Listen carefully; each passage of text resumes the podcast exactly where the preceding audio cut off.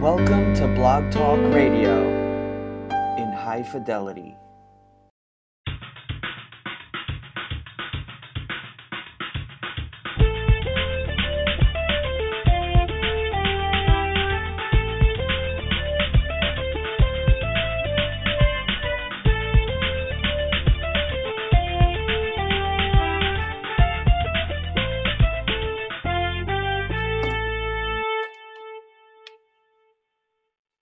Welcome to Go For It. I am your host, Paul Gant. And for the next 90 minutes, we're going to be talking sports and having fun doing it. All your ideas, all your opinions, and all your beliefs.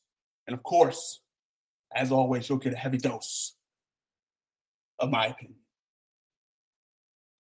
Woo! You know what, folks? I just rushed in here, ran in here to the studio. I was a little bit behind. I'm out of breath. Woo! But anyway, great show lined up for you today. Expected to be joined by Hall of Famer Willie Roaf. We're going to talk all things week one of the National Football League. Also, one of the stars of Tyler Perry's hit show, The Haves and the Have Nots. Actor Philip Boyd will be joining us. And we're going to talk to Philip about everything haves and have nots, his Atlanta Falcons, and so much more. And also, 815, Philip will be taking live calls. So if you got questions for Philip Boyd, jump on the line 646 727 3070. That's 646 727 3070. So again, Philip Boyd will be taking calls at 815. And if you have a question for my man Philip Boyd, aka Brandon from the Haves and the Have Nots, please, please jump on the line 646 727 3070. Let's get right down to it. And as we go throughout the course of the show, we're going to talk RG3 we might have seen the last of him. Carson Wentz, oh, what a debut. And, and so much more. So much to get to, so little time to get there. Let's go start what we saw last night. Out there in Buffalo, Bruce Smith gets his jersey retired. Buffalo Bills, 1 0 1, 0 1, excuse me. The New York Jets, 0 1. Both teams you know, coming into that particular game, you got the Jets coming off a tough loss to the Bengals. You got the Bills who couldn't muster up much offense against the Ravens. So both of these teams came into this game needing this win, needing this W, needing to get off, to get off, to get off, needing to do that. And so you look at it and you look at the Buffalo Bills now. They made a move to that. You, you know, firing an offensive coordinator. Greg Roman, he's done, gone, bye. And, you know, is it a panic move? I'm not sure, but I look at last night's football game.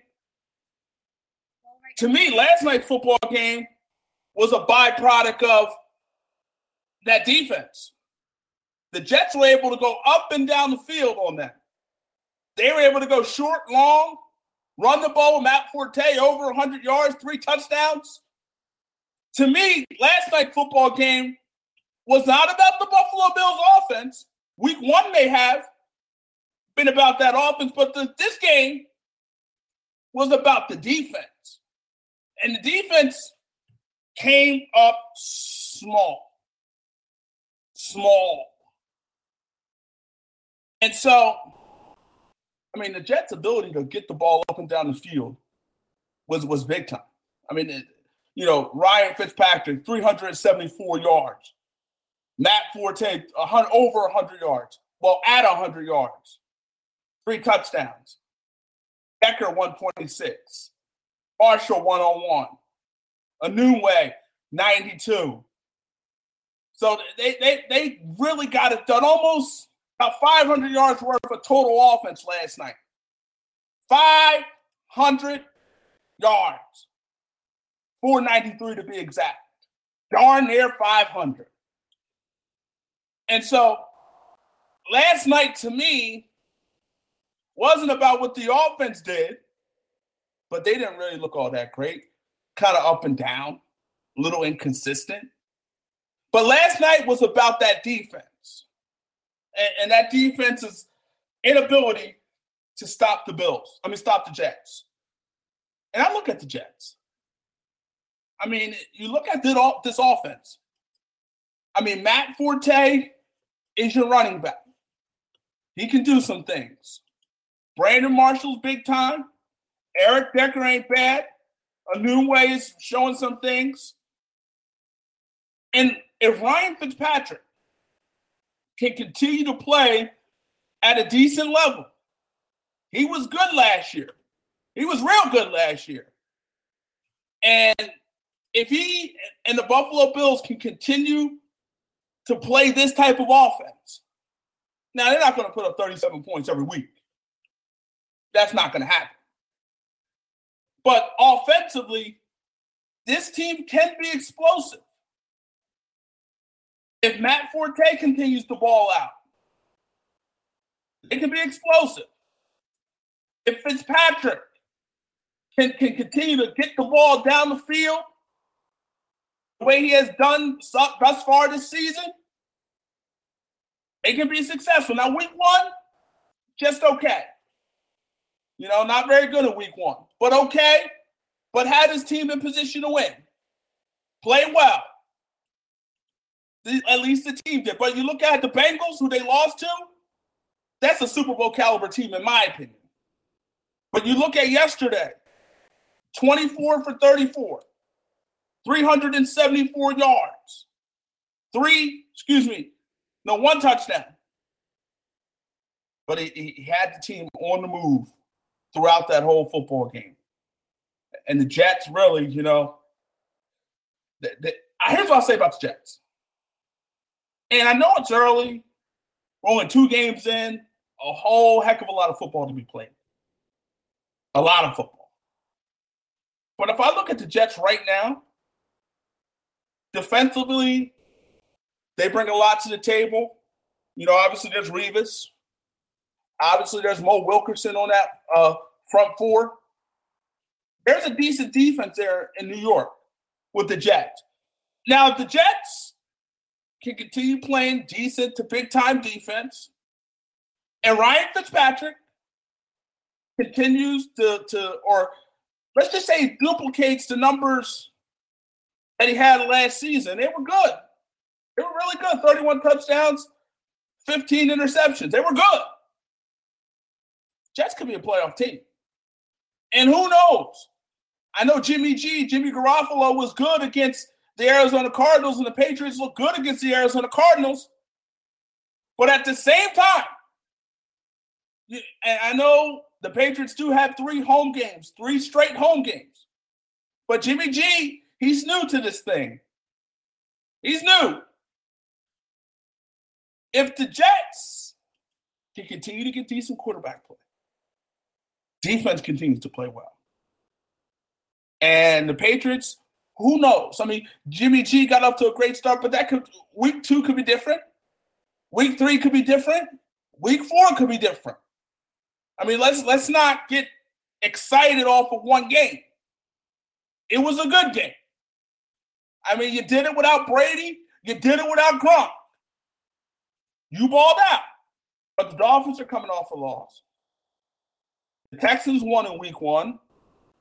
You might be playing a desperate Buffalo team week four. And they fired their offensive coordinator, Greg Roman. So who knows? Maybe, you know, sometimes firings tend to spur a team on, can, can be the motivation to, to get the team right back on track. Maybe that's what could happen here with the Buffalo Bills. Maybe the firing of Greg Roman can get, you know, uh, uh, uh, help this team, can put this team in position to possibly turn this season around and have the level of success that possibly I thought they would have in 2016.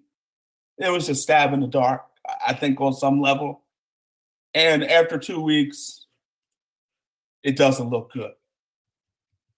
And so it's it's it's obviously you go 0 2 in the NFL. It's not good. History has shown that it's not a good look when you go 0 2. It, it's not, it changes, man. It, it changes. 0 2 teams have hard times making playoffs. 0 2 teams have a hard time making playoffs.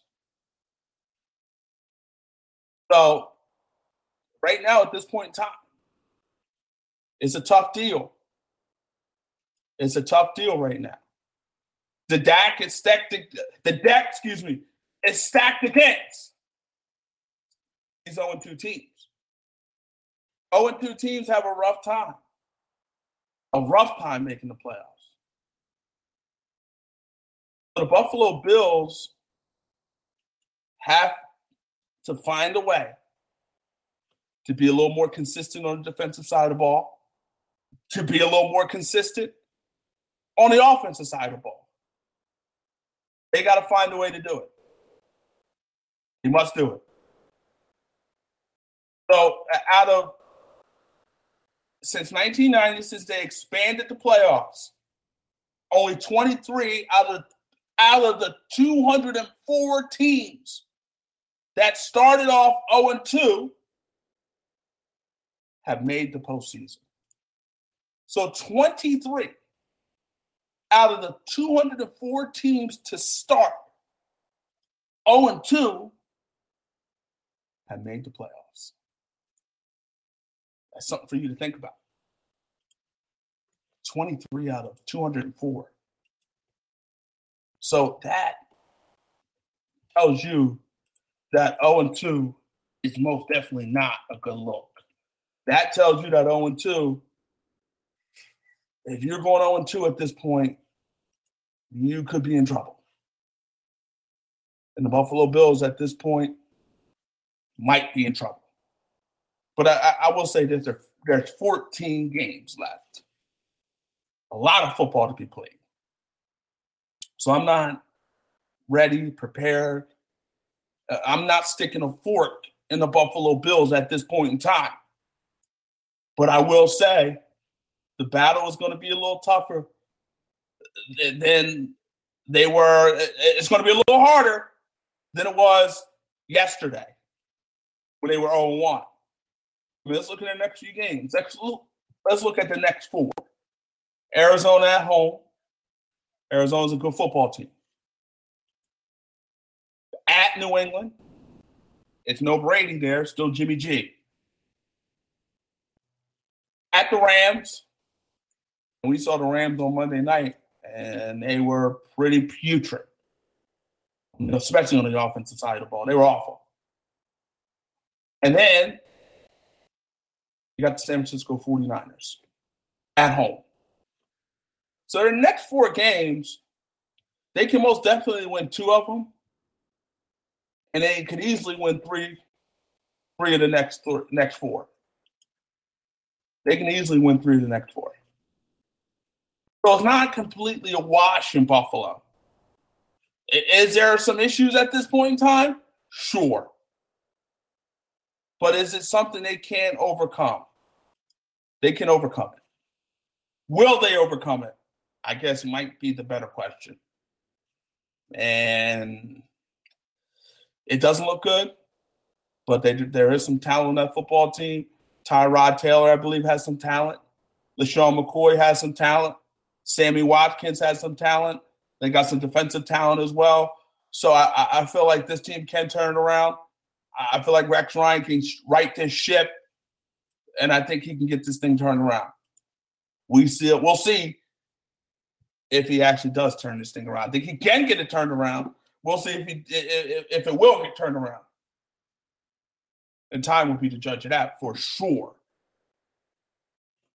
But let's go around the league. I mean, we, we saw a lot of interesting things yesterday, last week, I should say. And, and I think one of the most interesting things we've seen is Carson Wentz to the Philadelphia Eagles in his debut. I mean, Carson Wentz for the Philadelphia Eagles, he balled out 22 for 37, two touchdowns. And to me, the most important number, the most important number of, of Carson Wentz's debut, no turnovers. There was an oh, excellent interception line. No fumbles, no nothing. A clean football game. Actually, had two fumbles, but it was a clean football game. A clean game for Carson Wentz. And, and he played big time football. He's a rookie. Played a half of preseason. And he came out there, man, and and he showed the Philadelphia uh, fan base. He showed the league that he might be something. He fumbled two times, but didn't lose any of them. But he showed the league that he might be something. He played some big time football for the Philadelphia Eagles. Granted, it was against the Cleveland Browns, but he still played big time football. He's a rookie. He only played a half of preseason football. And he came out, you know, and, and, and played some spectacular football, man. I mean, really played some spectacular football. And the Philadelphia Eagles, you know, here's the thing. Obviously, he's a rookie, and, and we've seen over the years Ryan Leaf, he won his first start. You know, we Philadelphia, Bobby Hoying, he got off to, you know, he got some starts there. And what he he had a game where he was a what? What was that that game against the um the Cincinnati Bengals where he was 313 yards and four touchdowns. I mean, Bobby Hoying had the Philadelphia fan base going crazy. Bobby Hoying had, you know, had many believe that, you know, this guy was going to be the future of Philadelphia in terms of the quarterback. So it's like one game. So let's let's not, you know, go too crazy. I mean, be excited, have a level of happiness, you know, clap your hands, you know, enjoy it. But at the same time, understand that it's only one game. Understand that this NFL thing is a marathon and not a sprint. Understand that there's still a lot of football to be played and, and there's still defensive coordinators out there who are planning and scheming and and and you know looking at that tape and coming up with with game plans of some sort to stop Carson Wentz. It looked good, man. I, I can't. The kid looked poised. He he looked like he belonged. He, he really did, and I can't take anything away from his performance. He looked like he belonged that wasn't a, a, a, rookie. He had veteran poise out there. He most definitely looked like he did this before on the NFL level. I mean, it, it don't look like a rookie. But I will say this it's only one. This is a marathon, not a sprint. So he's got 15 more times to do this. And here's my thing I look at the Cowboys, you know, and, and the Giants and the Redskins. You watch them all this weekend. None of those football teams look ultra impressive. I look at the Philadelphia Eagles. And a lot of people, I'm not saying the Eagles had huge expectations coming into this year with Sam Bradford as the quarterback, but a lot of people scaled back whatever they had for the Eagles, win total wise, they scaled that back after Sam Bradford was traded to Minnesota. So whatever, whatever they saw, whatever they saw in the Philadelphia Eagles was scaled back after the Bradford trade. So if you had eight for Philadelphia with Bradford, you probably took that down to five with Wentz. So I'll say this. I'll say this. I'll say this. If you look at the Philadelphia Eagles, defensively, they look pretty good. They look like they can get after the quarterback a little bit. They, they look good. Granted, it's the Cleveland Browns. But defensively, they look good. If this Philadelphia Eagle football team can get big time play out of Carson Wentz, and I'm not talking 22 for 37, 278 yards, and two touchdowns. I'm not talking that at all. I'm talking if you look at that that that interception line, if that's staying at zero, if he's not turning the football over with the way this defense possibly could play this year, you can make an argument that the Philadelphia Eagles could, in fact, win the NFC East. I mean, we've seen week one of the NFC East, and week one was weak. Week one in the NFC East was, in fact, weak. Wasn't good at all. So here's the thing I'm not expecting Carson Wentz to have those type of numbers week in and week out. I'm not expecting that. I don't think anybody is. But if he can, again, protect the football, don't put his defense and his team in precarious positions and bad positions. If he can do that, then the Philadelphia Eagles, in my opinion, could possibly win the NFC East. That's just my opinion. Now, again, because you look at Carson, uh, Kirk Cousins in Washington, very unimpressive, very unimpressive, uh, very unimpressive. Just not impressive at all. Not impressive. Unimpressive. You look at Dak Prescott and Dallas. Muh. You look at the Giants. Muh. You know, it, it wasn't exciting. So I'm not. I I'm not going to sit here and say the Philadelphia Eagles are going to win the NFC East at this point in time. I said the Redskins at the beginning of the year. I'm going to stick with the Redskins. But, and it's a big but, Kim Kardashian but, J Lo but, but defense plays well. Carson Wentz doesn't turn the football over. Who knows what could happen? That's all I'm going to say. And I'll leave it right there. Be happy in Philadelphia. Be slightly excited, but be cautiously, you know, be a little cautious too. Be a little, be cautiously optimistic. How about that? Let's go to RG3. Well, RG3 got himself a second chance, had himself another chance in Cleveland. And, you know, week one wasn't that great. You know, wasn't that great. Um, but RG3, what's what's plagued RG3 over the years is is is his inability to avoid the big hit. You know, it, he, it, Russell Wilson, for example.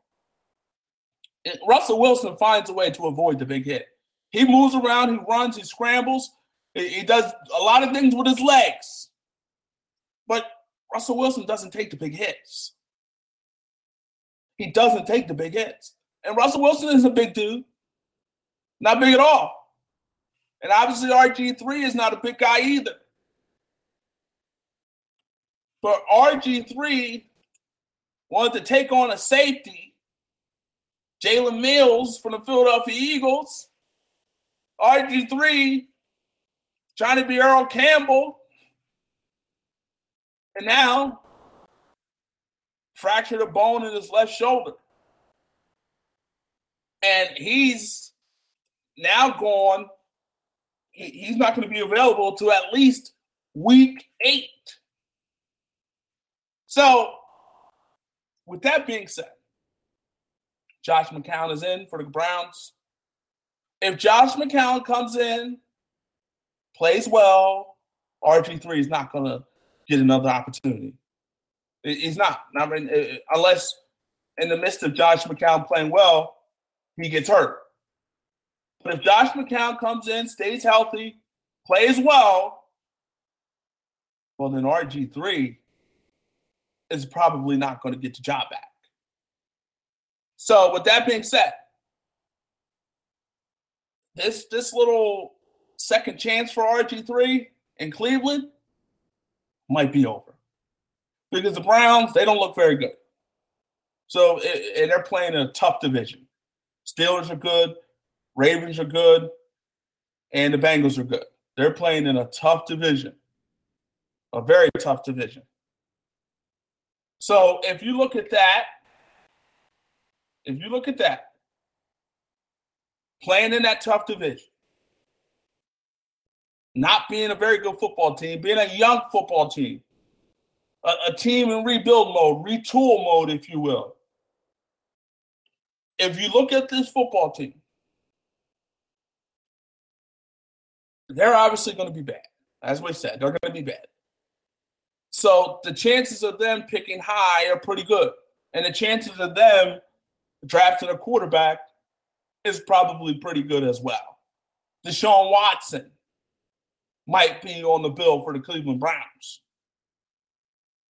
This is a team that's had issues with quarterbacks, whether it's couch. I mean, quarterbacks that you pick high whether it's Couch, who you pick number one back in 98, whether it's 99, excuse me, whether it's um, Brandon Weeden, who you picked in the first round, whether it's, and you know, Johnny Manziel, who you picked in the first round.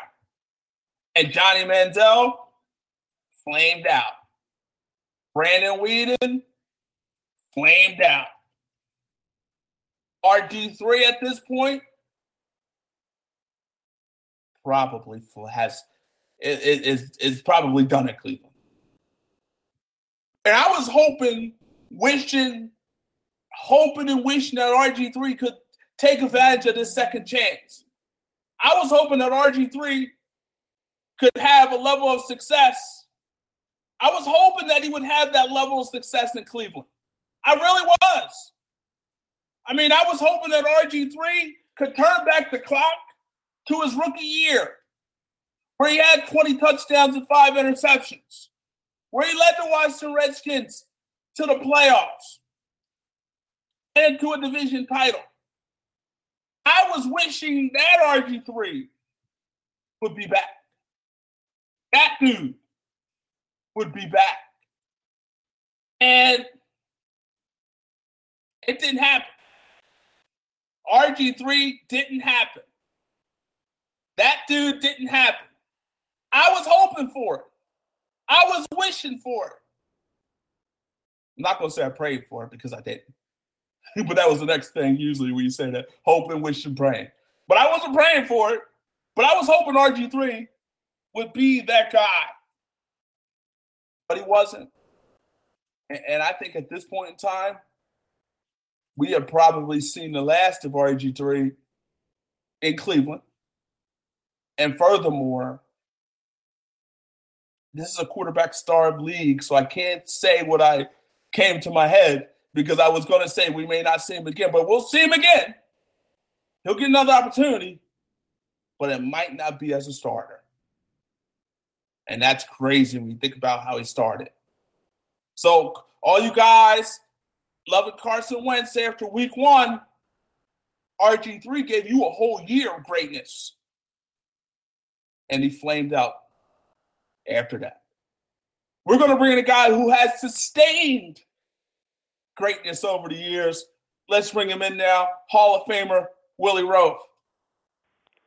Willie. Yes, Paul. How are you? Good. You know about RG3. You, you know they talk more about RG3 and off the field stuff and his uh, personal life more than they did on the field. And you know it's a shame. The, the, the, as high as he was drafted, the expectations, as good an athlete he was. You know, you, I heard Darrell Green say some things about him.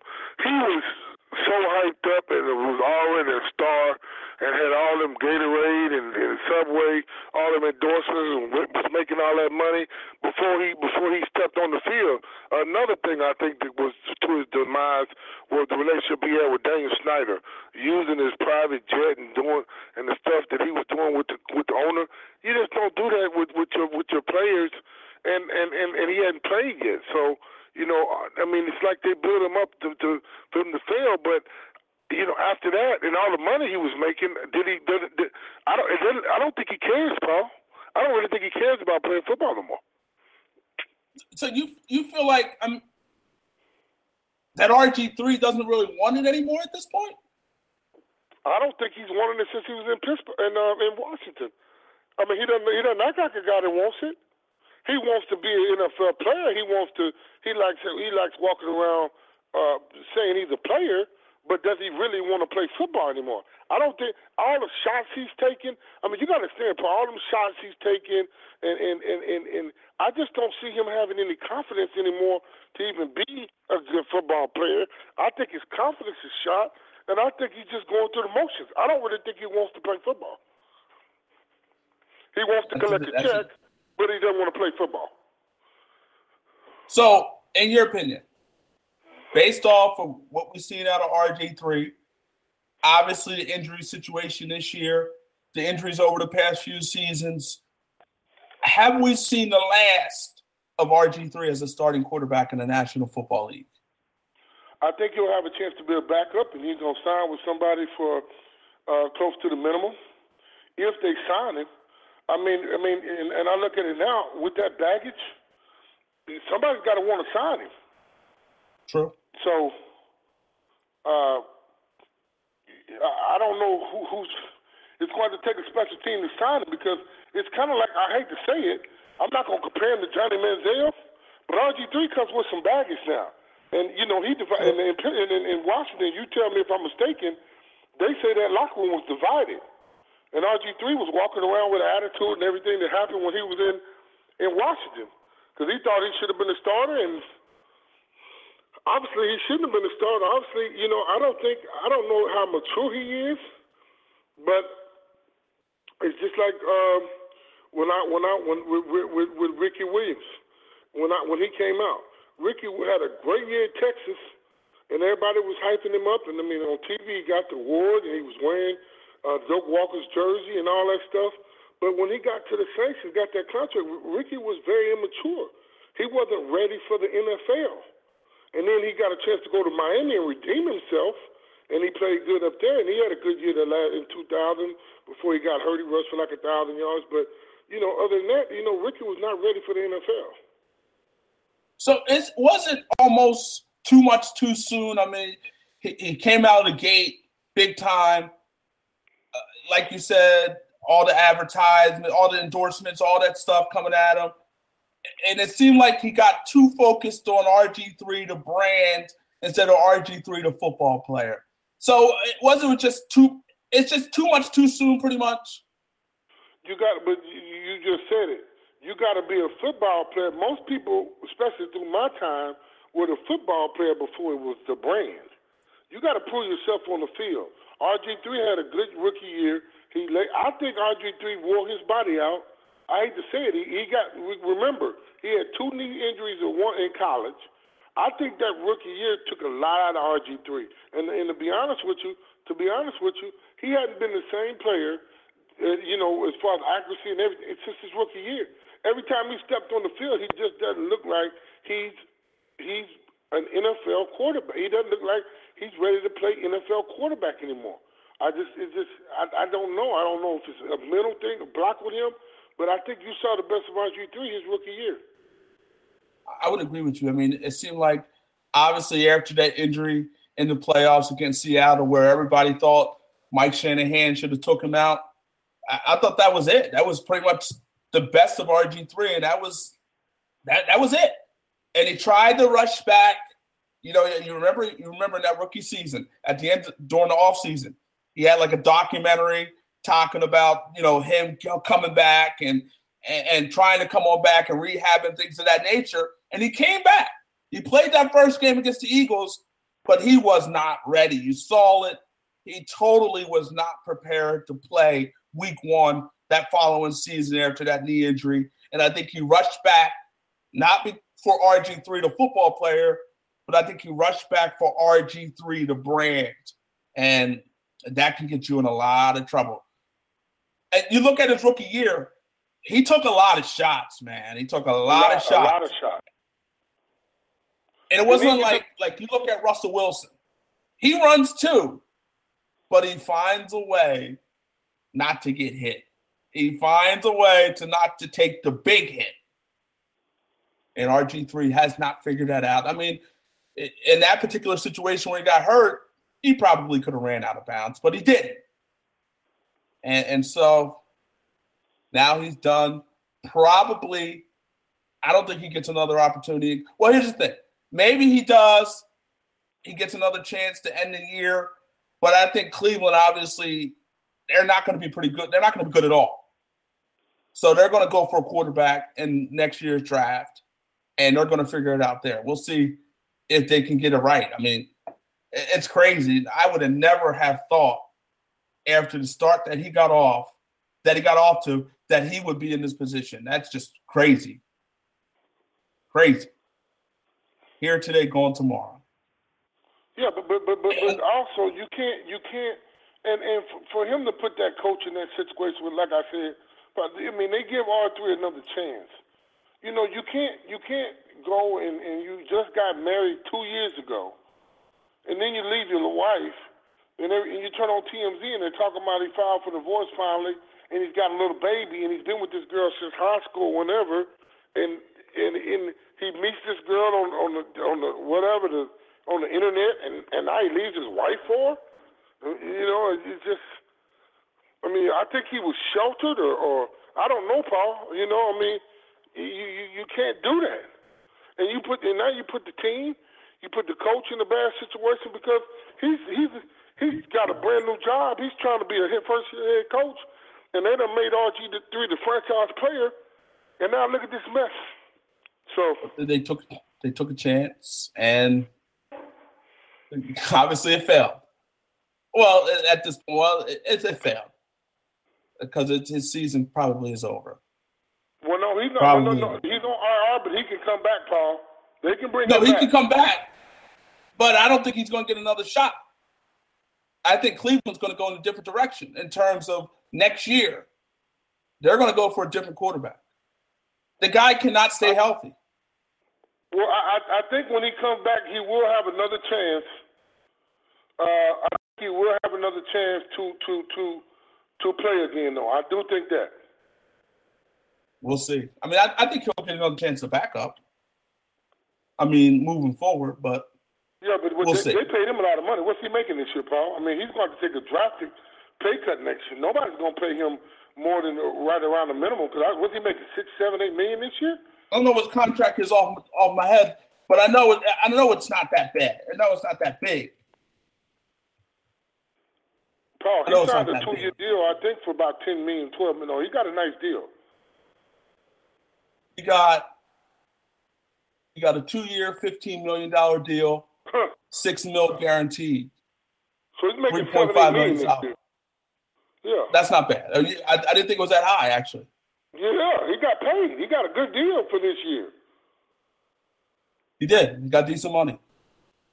But again, I, I just feel like I think the Browns are going to go in a different direction after this year. I think we've seen the last of RG three in Cleveland. He'll get another chance. He'll, he might play again this year, but I think the Browns are most definitely going to get themselves a different quarterback in 26, uh, 27, 2017, I should say. So they're going to get a different quarterback in 2017. We'll see what that quarterback looks like. We're talking the Hall of Famer, Willie Roaf. And Willie, we, we saw Colin Kaepernick continue on with the protest. We've seen players around the league putting their fists up. We've seen other players taking seats as well. Philadelphia Eagles uh, will also, some members of the Philadelphia Eagles will be also taking a knee or so doing some type of thing support Colin Kaepernick. Willie, this is growing.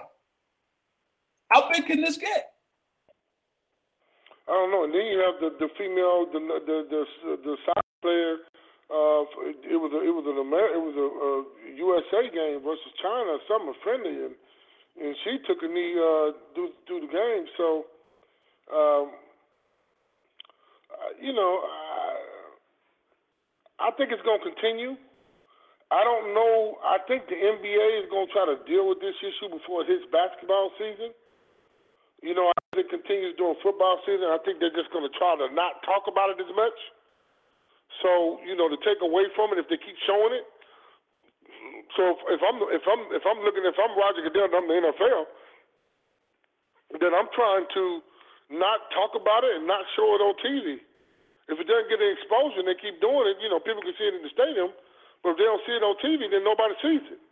So I think the NFL is going to try to probably just just back away from it and not talk about it because, you know, I mean, after you take a knee so many times, you mean, I mean, what are you going to do? I mean, it's it's a big it's story. I more mean, than that, more than that, Paul. I mean, if you look at if you look at the 49ers, right? I mean, everybody at this point is watching what's going on with the national anthem because they want to see what Kaepernick is going to do. Is he going to sit? Is he is he going to stand this time? I mean, what's he going to do? And I think everybody, I know I was watching for it, and I was watching to see who else was doing it. And I, you know, you saw the Rams players putting the fist up. You saw some Rams players with the fist up. You saw Kaepernick and, and Eric Reid sitting side by side, on you know, taking that knee. I mean, here's the thing this is great for them in terms of bringing attention to their calls. But like we discussed before, I, am interested to see what's next. I know Kaepernick says he's going to put up a mill. I know other guys have said they're going to put up some money. So, I mean, we'll see where this goes. But, I mean, if they feel like they have a cause here and their cause is worthy, and, and I don't think it's a, I don't think it's a wrong, I don't think it's a bad cause here. I mean, this is a this is if you feel like your people are oppressed, if if you feel and you're risking something here. So to me, I mean, I, I got to applaud it, and I think anybody who hates it or love it, they also have to applaud it because they're risking something. Yeah, yeah, they're risking something. They're risking their career and everything, and and and and, and then. Um, you know, I, I just think at some point, I mean, are, are you going to do it the whole football season? You know, you know, I mean, uh, so so I'm just trying to figure out. There's got to be another other than not standing for the national anthem. Eventually, there has to be another another another layer of this. And we know Colin's giving money and some of the things that he he's already said he's going to do. So. Um, you know, I'm just thinking there's got to be another layer to it after, you know, after this. Because if you, you know, if you, yeah. if you don't stand for the national anthem, I mean, how many times are you not going to do it? And then what's next? And that that the what next is going to be interesting. That's going to define this whole movement. The what next. But I think I think the NBA. I, I think it's going to be a lot of players doing it. I think there's going to be a lot of players doing it in the NBA. I really do. And I think this thing is going to continue to grow and grow and grow. But here's the thing. Here's the thing. Only thing that can stop it is sponsorship. You know, some of the sponsors start having issues with this. But I feel like this issue is so divided and it's not one, I mean, it's kind of, you get a mixed bag. You get a lot of people who are for it and a lot of people who are against it. So if you're a sponsor, you're put you're in a difficult position there because you got a lot of people that's for it and a lot of people that's against it. So I feel like as the sponsors are probably going to just let it go as well because I think there's just too much going on both sides. I mean, there's too much support on both sides. So man, this is this is going to be interesting to see how it turns and, out. And there's the a next... lot of layers to it. I mean, you have the woman that's just standing up because it's about you know uh, uh, the LGBT LGBT community, the that community. You have people standing up about violence, you know, with with the officers. You have people just standing up, uh, you know, not taking a knee because of uh, you know, blacks in America over the years. So it's so many different facets to what different people are doing. Um, you know, so many different reasons because they can say they're doing it for so many different reasons. So that's that's where you know where it gets difficult. Everybody's got their own uh, reason for, for for taking a knee, and it's, it is different in all different ways. For sure, for sure. It should be like you said. The next, I think, it's going to define what this whole situation looks like. I, I really do. The next is going to be interesting, and we'll see what that next will be. We're talking to Hall of Famer Willie Roaf, and Willie, you look at the Patriots. Jimmy Garoppolo. They go into Arizona without Brady, without Gronk, and they find a way to beat a very good Arizona Cardinal football team. Moving forward, I mean, they got three home games left. Well, three home games. The next three games are at home, and then after that, Brady comes back. Hypothetically, let's play hypothetical. Jimmy Garoppolo wins all four of these games and plays decent football in all four of these games. Does he keep the job, in your opinion? No. He doesn't keep the job. You know, he played good. The kids got some got some composure. Now I will say this: he will be the quarterback of the future for them. But uh, but uh, they're gonna they're gonna sw- you know the, the boat's gonna swim or sink with uh stay afloat or sink with uh, Tom Brady, and until until they don't think Tom Brady has any gas left in the tank, uh, that's gonna be Tom Brady's job. Okay, I mean that's I I agree with you. I mean you can't replace Tom Brady, no matter how good Jimmy Garoppolo plays. But I mean, I, I, it, it'd be interesting. I mean, so let me ask you this: They go four zero oh with Jimmy G. Brady comes back. Let's just say they lose the next two. Brady doesn't look that great. Do you think possibly Belichick makes a move then? Well, then, then they start the conversation. You know, if, if Brady doesn't look good, and and, and and in the preseason games, some of the preseason games, you know, they got after him a little bit. You know, uh, I think that they, I think they're, they're probably thinking that Brady has another one or two years left in the tank. You know, when he hits getting close to forty, then it's time to make a move. What is he, thirty-seven right now? So I think Brady's I think, thirty-eight. Thirty-eight. So I'm thinking it's a two-year plan with Brady. If, I, if you look, if I'm looking at the way Belichick's thinking, you got 38, 39. I think I think I Excuse think me, Brady's 39. got a year He's 39. He's 39. So I think Brady's got a year or two left. This one next year, maybe next year, and then it's, it's, it's, they got to make a move. When he hits 40, they got to make a move, and and I think uh, we'll see how he holds up this year. But uh, the kid did play good. The kid kept his composure in a tough atmosphere, going to going to play an Arizona team people are predicting to go to the Super Bowl, and uh, uh, I, I think this kid's got a lot of potential. So, but I, it's still Brady's done so much up there, and he's been so he's so beloved. Uh, you know, you, you can't you can't take it from you can't take the job from questionably the greatest quarterback to ever do it. Uh, he's going he's going to walk out of there, and, and and you know they don't want him to wear another uniform, so they're going to keep Tom Brady happy, and and he'll you know I'll, I'll say he's got a year or two left in him. We're talking to Hall of Famer Willie Roaf. And Willie, in Philadelphia, we saw the debut of Carson Wentz, 22 for 37, 278 yards, two touchdowns, and a debut game, first game in the National Football League. Let me ask you this. You played in the league a long time. You've been around a lot of quarterbacks. How difficult, put into words how difficult it is to start as a rookie in the National Football League? Any position, but especially the quarterback position.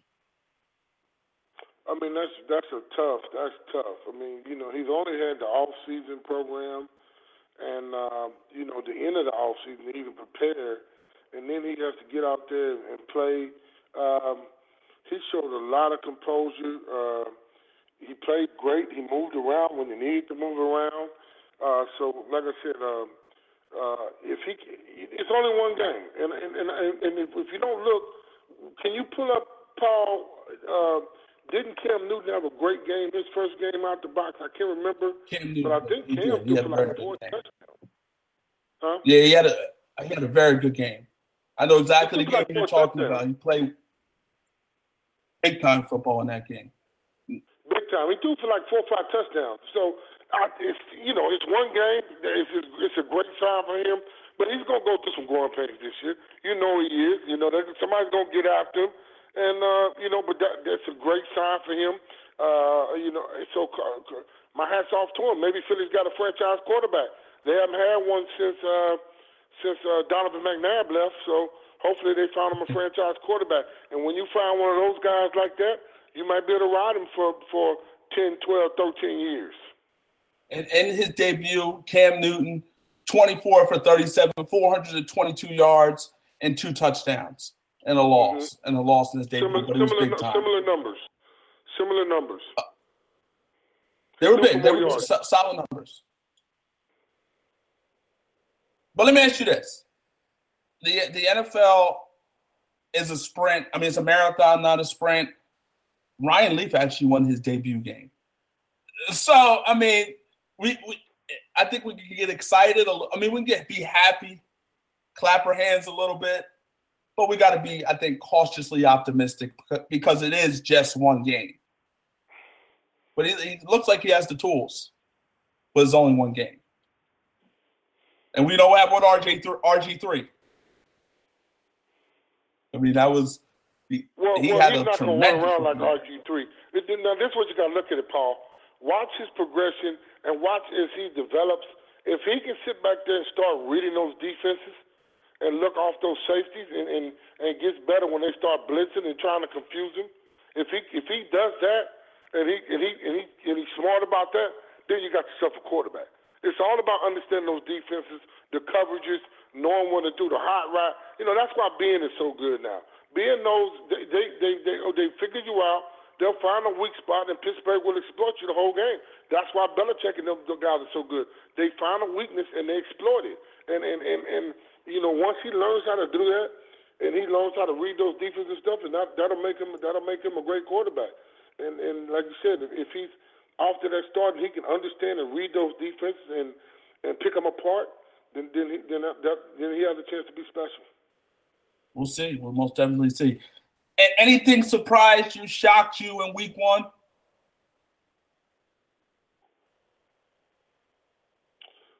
I was surprised how good the Saints offense looked. The way they looked in the preseason and and and and, I, and the way that the line was going through some problems, um, they really came out and played real good football. Terron played that game. You know, anytime you score 30 points at home like that, you should win the game.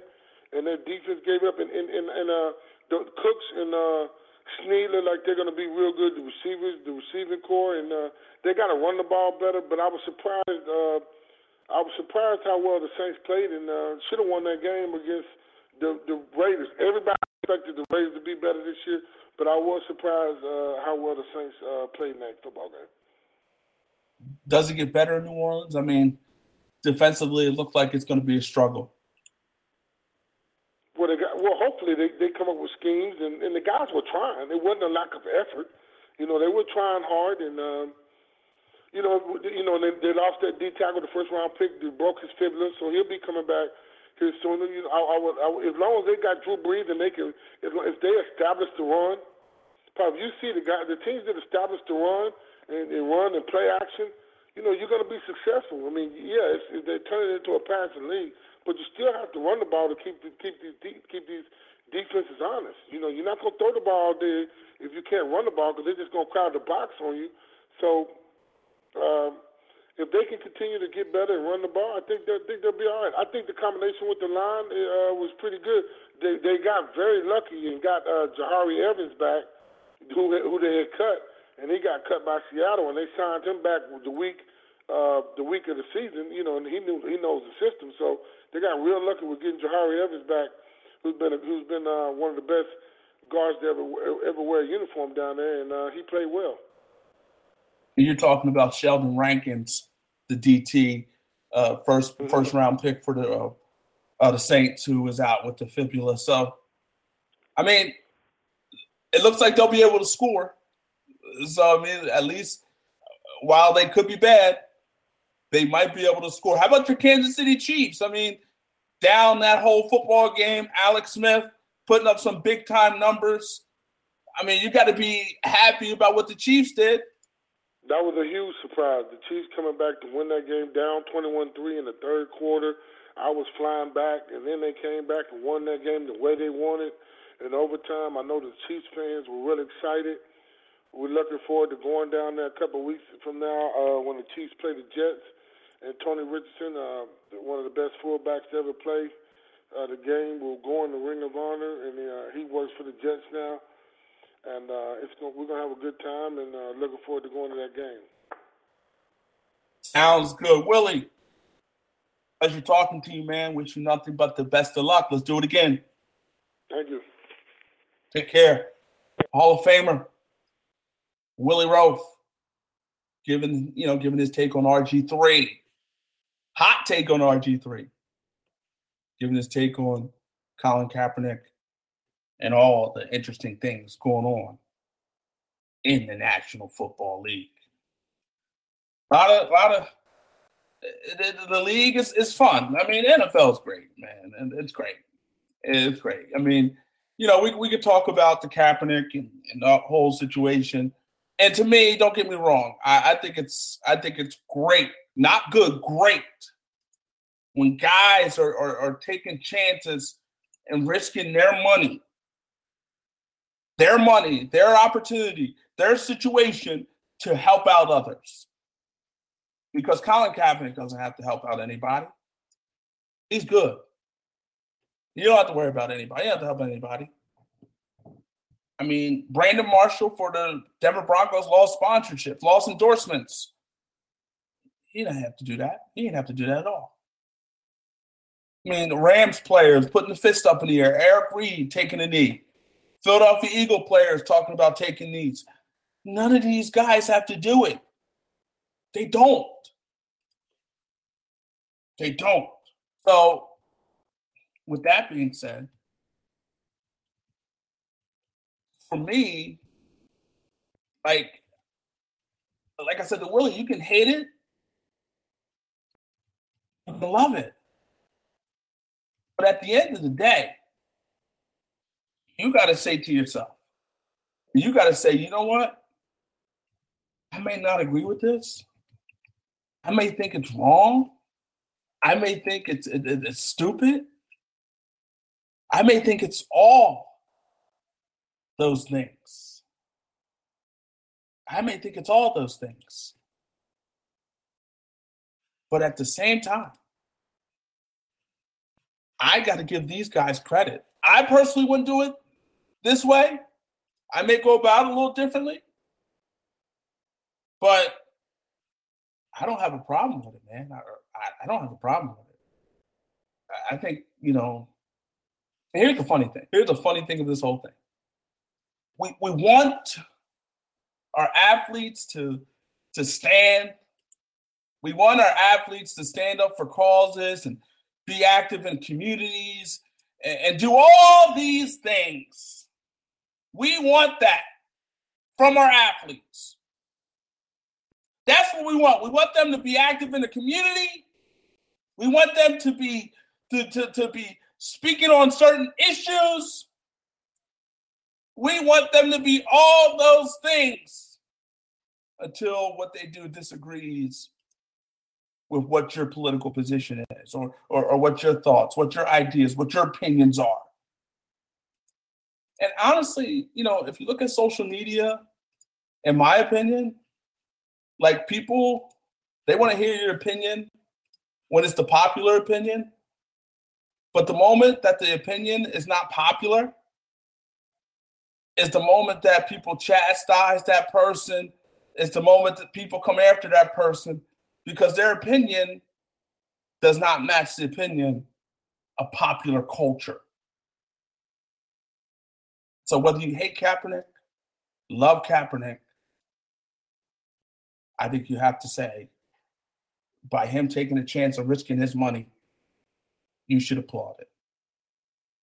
The second hour Go For It starts right now.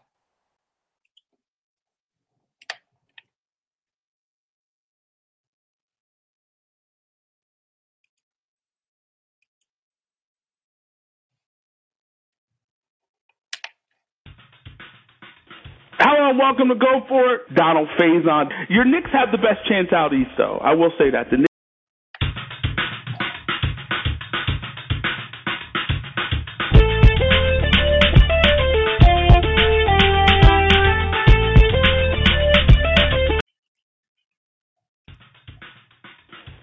welcome to Go For It. Donald Faison. Your Knicks have the best chance out east, though. I will say that. The Knicks have the best chance in the Eastern Conference to beat the Miami Heat. And the Knicks have had some success against the Miami Heat in the regular season, but I That doesn't see mean anything when the playoffs time. When the playoffs come, it doesn't mean anything. I was Uh, trying to throw you. you know what? I was trying to throw you a bone, man. I was trying to get your Nah. your hopes up. Come on, man. I'm a realist too, man. Actor Robbie Jones. Well, we know that you know we know that you can tempt married women. We've seen you. You you have a pedigree. We see what you can do. We've seen it. I would never bring my wife around you. I, I just don't know what you're capable of. Come on now, come on now. That's early. That's not Roxy. That's cold blooded. All right, sounds good. Thank you so much. You're Thank, very, very good at your job. thank you, sir. Make it fun. You really do. so, Second hour, go for it. Starting right now in this hour, we're expected to be joined by one of the stars of Tyler Perry's hit Caesar season, I should say. Hit eh, I can't even talk. Hit series. The haves and the have-nots. Actor actor Philip Boyd, who will be joining us. Philip will be taking live calls at 8:15. So make sure you get on the line around 8:15 so you can get in and talk to my man PB, Philip Boyd. So he'll be joining us in the next few moments. Going to talk about his Atlanta Falcons, who uh, played last week against the Tampa Bay Buccaneers, and um, I look at the Atlanta Falcons football team, and this is a team over the years have had struggles. Smith lost his job because they had struggles. Dan Quinn is in. They got up to a 6 0 start last year, and then they fell apart. Fell apart. So I'm interested to see what the Falcons are going to be this year. I think Matty Ice might be on the clock. You know, four years since they made the playoffs. Last time they made the playoffs was 2012, where they made it to the conference, uh, where they made it to the NFC Championship game. So we'll see what happens. But back to Ka- back to uh, Kaepernick and that, that whole situation. I, I just feel like, man, it's it, it's. I, I think that whole situation has brought the 49ers together. You saw how they played Week One, and I think moving forward, this uh, San Francisco 49er team is going to be unified, galvanized, and, and we'll see where it takes them. But this, which might have been this thing that which might have been a distraction, we thought on the outside, I think has been something that has brought this team together. We had Jeremy Kerley on last week, and he said pretty much this is not a distraction. We are not distracted by this. And so th- they play like a team that was not distracted. Chip Kelly had those boys playing some very, very good football. So we'll see where the 49ers go from here, and we'll see this whole thing. We'll see. As Willie Roaf said, and I think it's very important. I like what they're doing. I like you know these guys out here and and risking their their livelihood for others the way I see it. But I will say this: I, I'm interested to see what is next. When we come back, we're going to be joined by one of the stars of Tyler Perry's hits TV show on on the haves and the have nots. You're listening to Go For It on Block Talk Radio.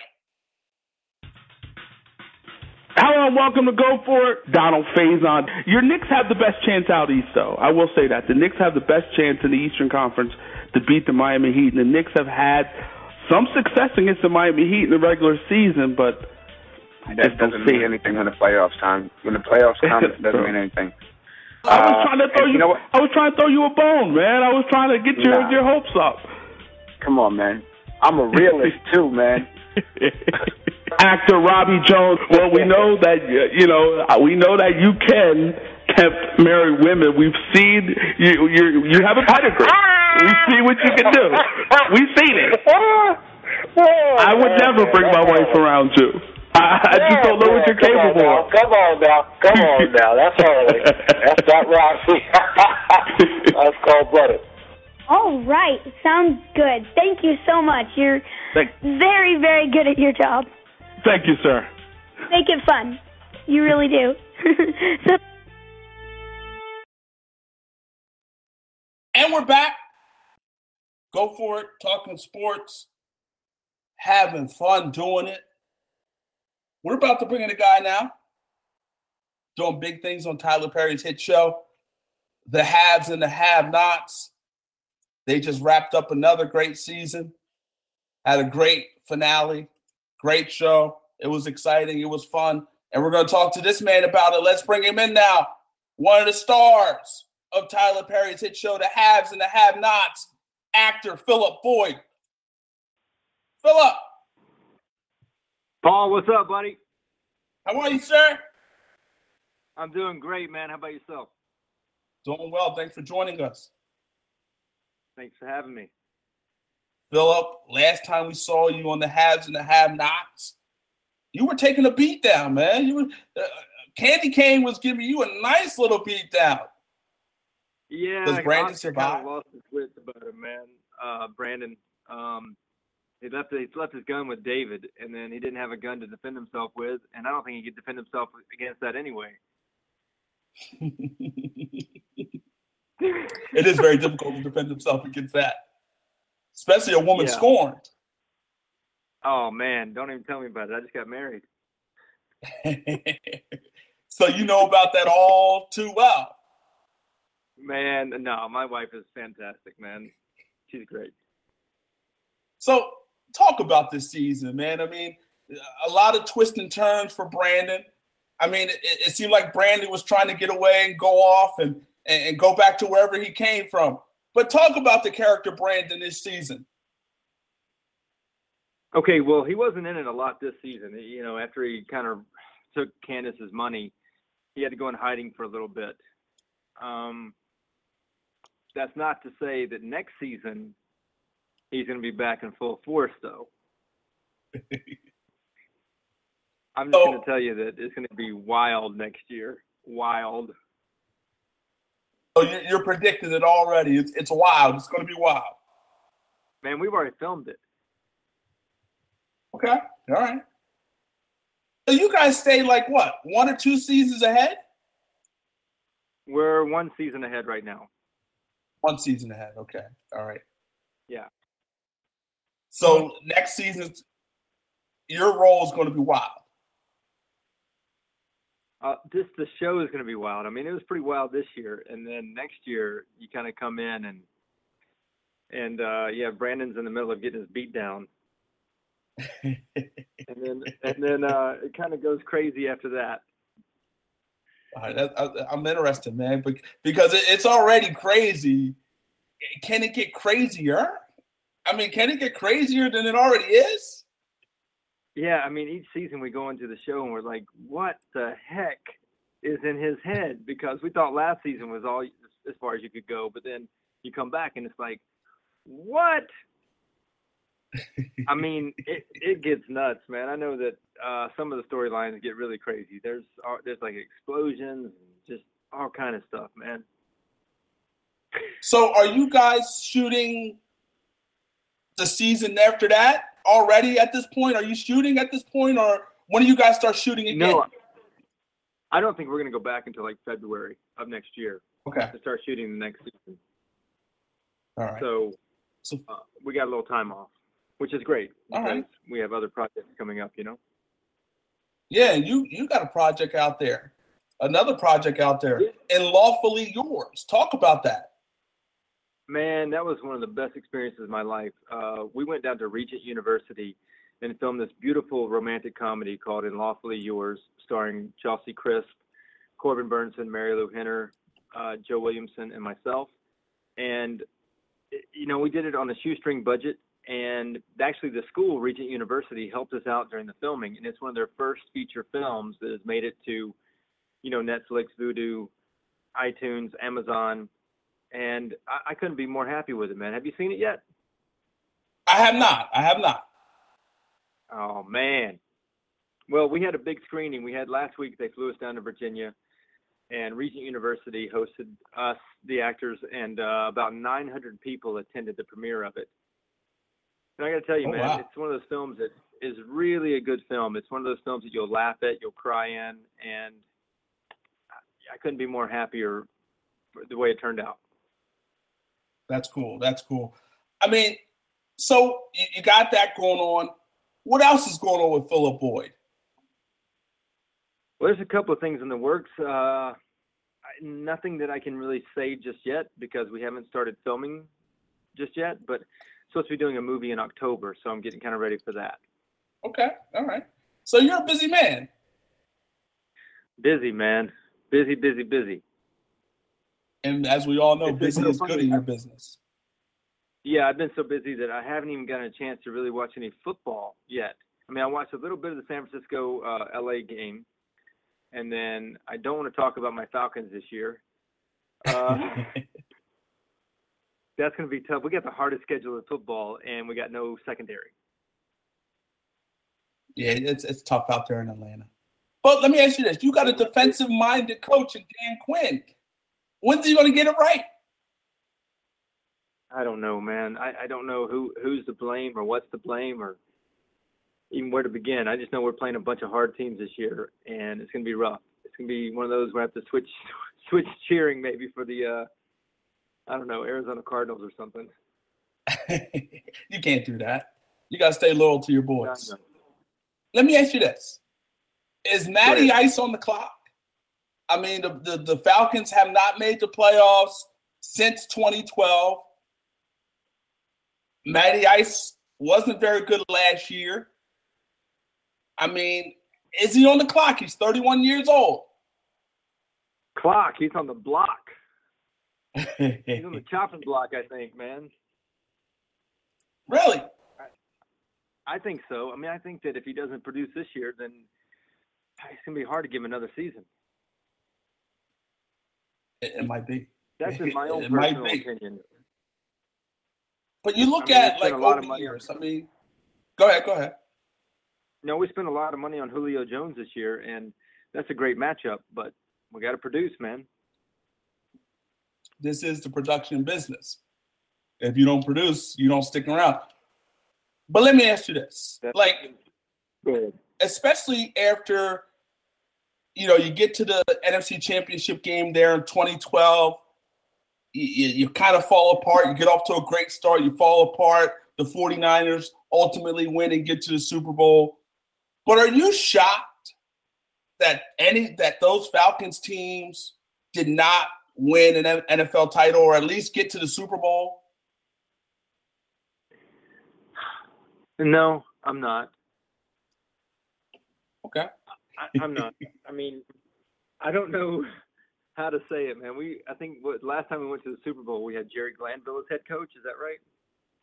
You had um, Dan Reeves. Dan Reeves. That's right. Before that, we had Jerry Glanville. Yes. Oh, um, yeah, I mean, it's I, I don't know what to say about it. I just think we get so close. It was like, you know, I, I kind of equate it to like what the Braves did. You know, the Braves were in the championship series like all the time. And I think they won what one World Series. One, yeah, ninety five. They were there for like 14 years in a row. you couldn't do it. so, it. are you cursed? Is the is Atlanta cursed? I think Atlanta it needs to break that curse if it is a curse. Uh, maybe maybe they're getting a new stadium, so maybe when they get a new stadium, they'll uh, They'll come around. Maybe, just maybe. I mean, I mean, maybe you can go into the locker room and give some type of pep talk. I mean, talk to the Falcons, talk to the Braves. I need to do something, man. I tell you what, I got my I've got a cousin of mine. He's a defensive coordinator coordinator now for the Florida Gators. Okay. Uh, maybe he needs to get in there and uh, shake it up a little bit because he took Mississippi State's team uh, a couple of years back and made them a contender. They had the best defense in college football, and then this year, or last year, he took the Florida Gators to the SEC championship game, which they didn't win, but they look good this year. So so maybe maybe that is the trick. I mean, maybe is maybe that's what they need in Atlanta to maybe shake things up. Well, I thought we were going to do that with Dan Quinn.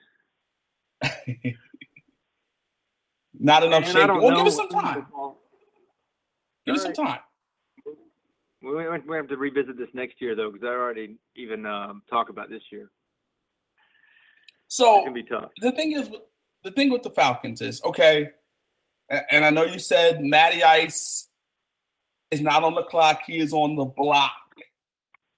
But would would we agree? Can we agree that in terms of quarterback, Matty Ice is in the top?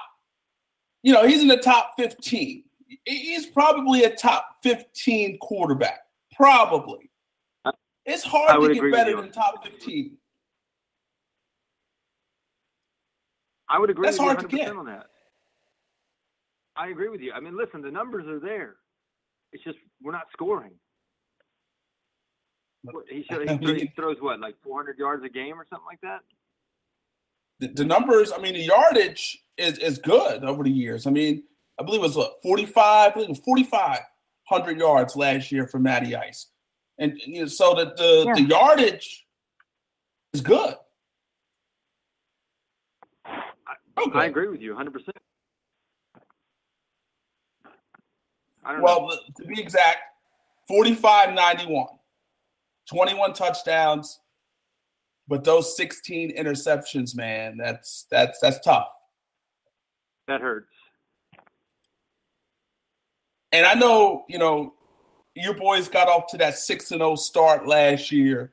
Let- Let's let's go back to that. When they got off to that 6 and 0 start, did you think possibly playoffs for the Atlanta Falcons? Oh, without a doubt. I was so excited about that. I think we talked about that. I was I was like predicting Falcons to go what, 12 and 4? I think it was 12 and 4, yeah. Yeah. I had to eat crow on that one. A, a whole heck of a lot of crow. Yes, sir.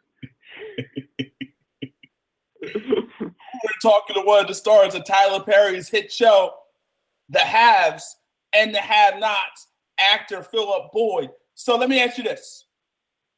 You Okay. don't, just so we're clear, you don't see the Atlanta Falcons making the playoffs in 2016. My clearest answer is no. We will not make it to the playoffs. Fair enough. How can you say that after week Have one? you seen our schedule? Have you seen our schedule? It's tough. It's not easy. It's most. right. Let's go through it. Let's go through it. Let- Let's All let's right. do the exercise of going through it, and maybe you can predict the wins and losses for the Atlanta Falcons in 2016. You ready? I'm ready. Let's do it. Okay. At the Raiders.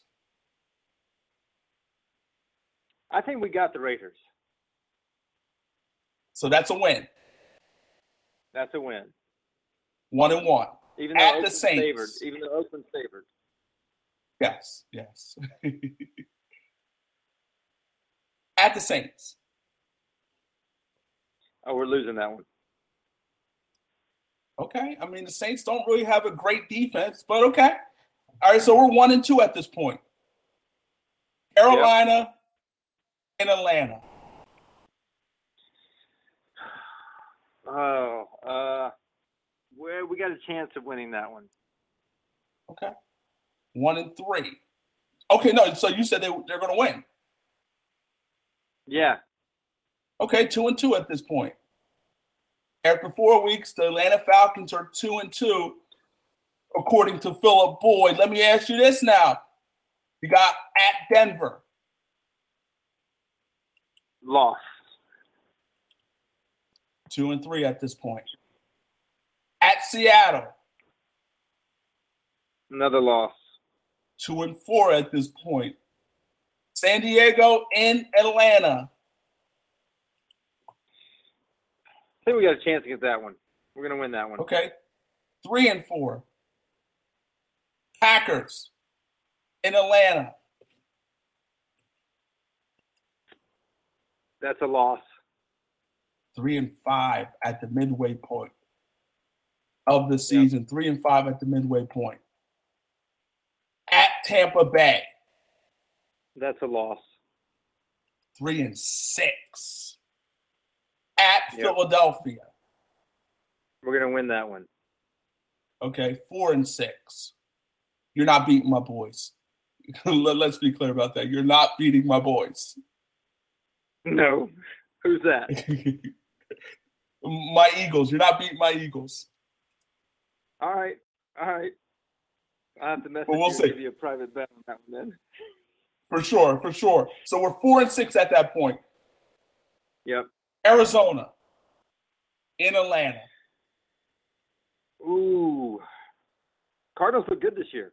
Yeah, well, they lost to the to the Patriots, but I mean, they don't look bad. They're- I think they're still going to be a good football team.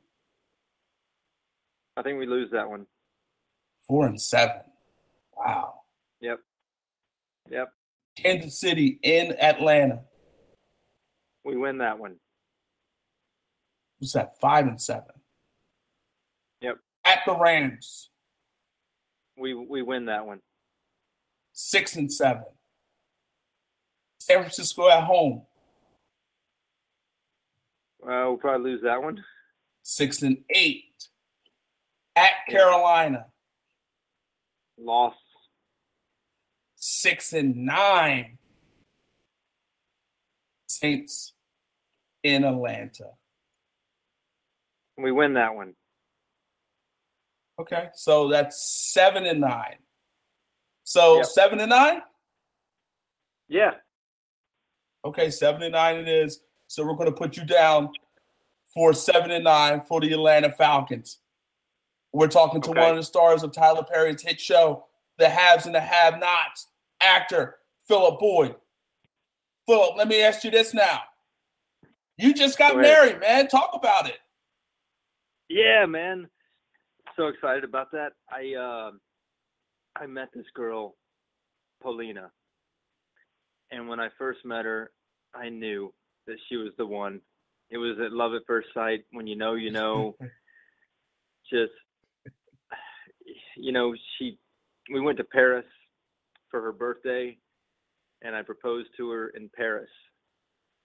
2 days before her birthday because I couldn't wait. I just had to do it and it's been awesome, man. I, I never, to be honest with you, I never thought I was going to get married. I never thought I was the kind of guy to get married.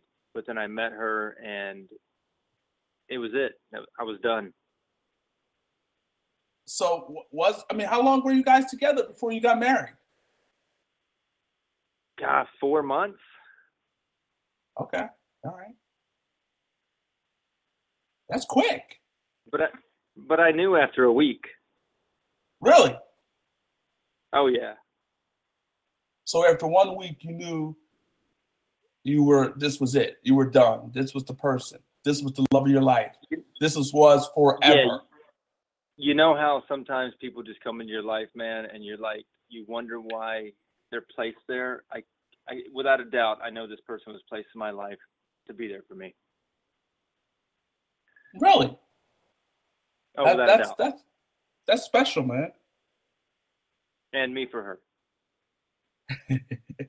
So Paulina, Paulina, right? Yeah, P O L I N A. So did you think about me a little bit when you when you got with her? You know, I'm Paul. I mean, Paulina. Did you think Yeah, about that at all? I The was thinking- connection? Yeah, I was thinking about how you and your girl, you know, talking about me in bed one night. I was like, ah, you know what?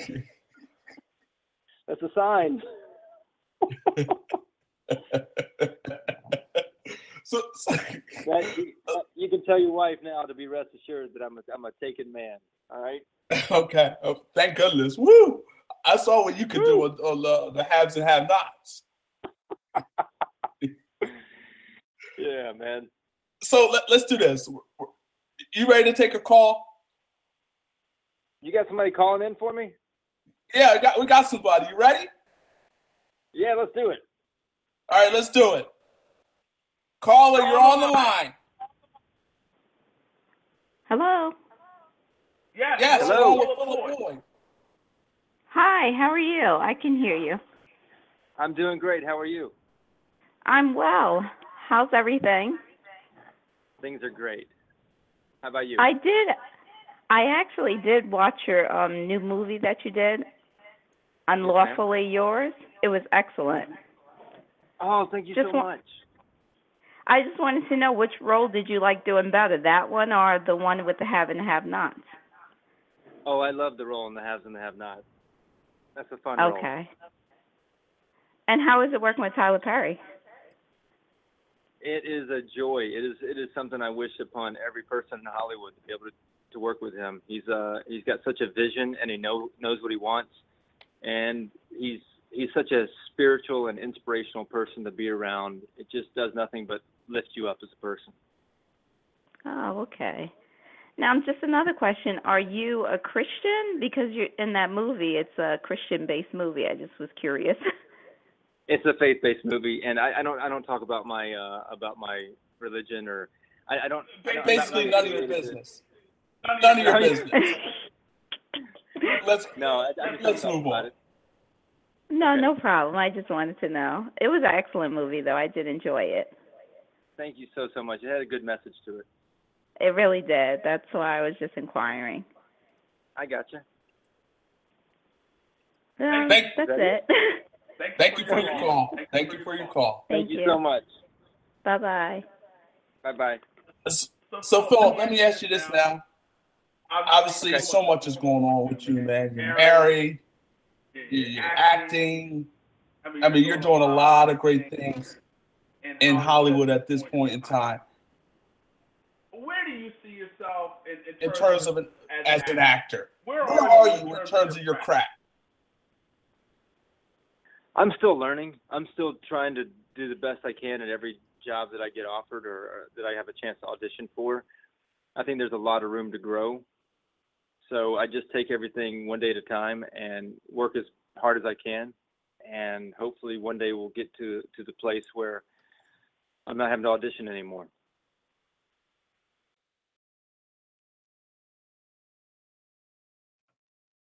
Hello?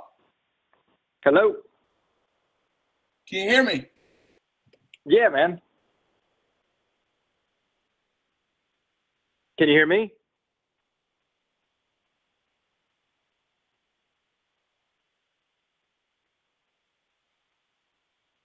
Hello, hello. I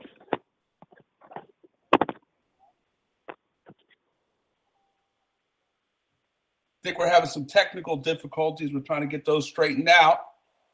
Okay. Let's see if we can get those straightened out. We still have Philip on the line. Yes, sir. Philip, can you hear me? Yes, sir. Can you hear me? Okay, yeah, we got had a little disconnect, had a little issues there. But we, we were talking about you in terms of your craft and where you are at this point. Yeah. So I think it's it's one of those things where I'm always learning. I think to be an actor, you're always learning and growing and trying to do better. And so right now, I'm still in that process of learning and, and trying to figure it all out. And, and you're working and And you're day- doing some big things, man. And, and I'm expecting big things from you moving forward. Fans, make sure you check this man out on Twitter at Philip K. Boyd. Also, go to his website, philipboyd.net, and support all the great things going on with actor Philip Boyd. And wish this man well as he's newly married now and he's walked down that aisle. Good luck to you, man. It's rough, but I think you'll get it done. Thank you. Thank you so much, man. Thanks for the call, man. Appreciate it. Take care. You too, man. Have a great weekend. You too. Okay, buddy. Bye. Actor Philip Boyd, and we thank him for joining us. You can listen to this show and other great shows, blogtalkradio.com slash pgant, where you can listen to this show and other great shows. Follow us on Twitter at Go For It. For everybody here, go for it. We hope you have a great weekend. See you later. Take care.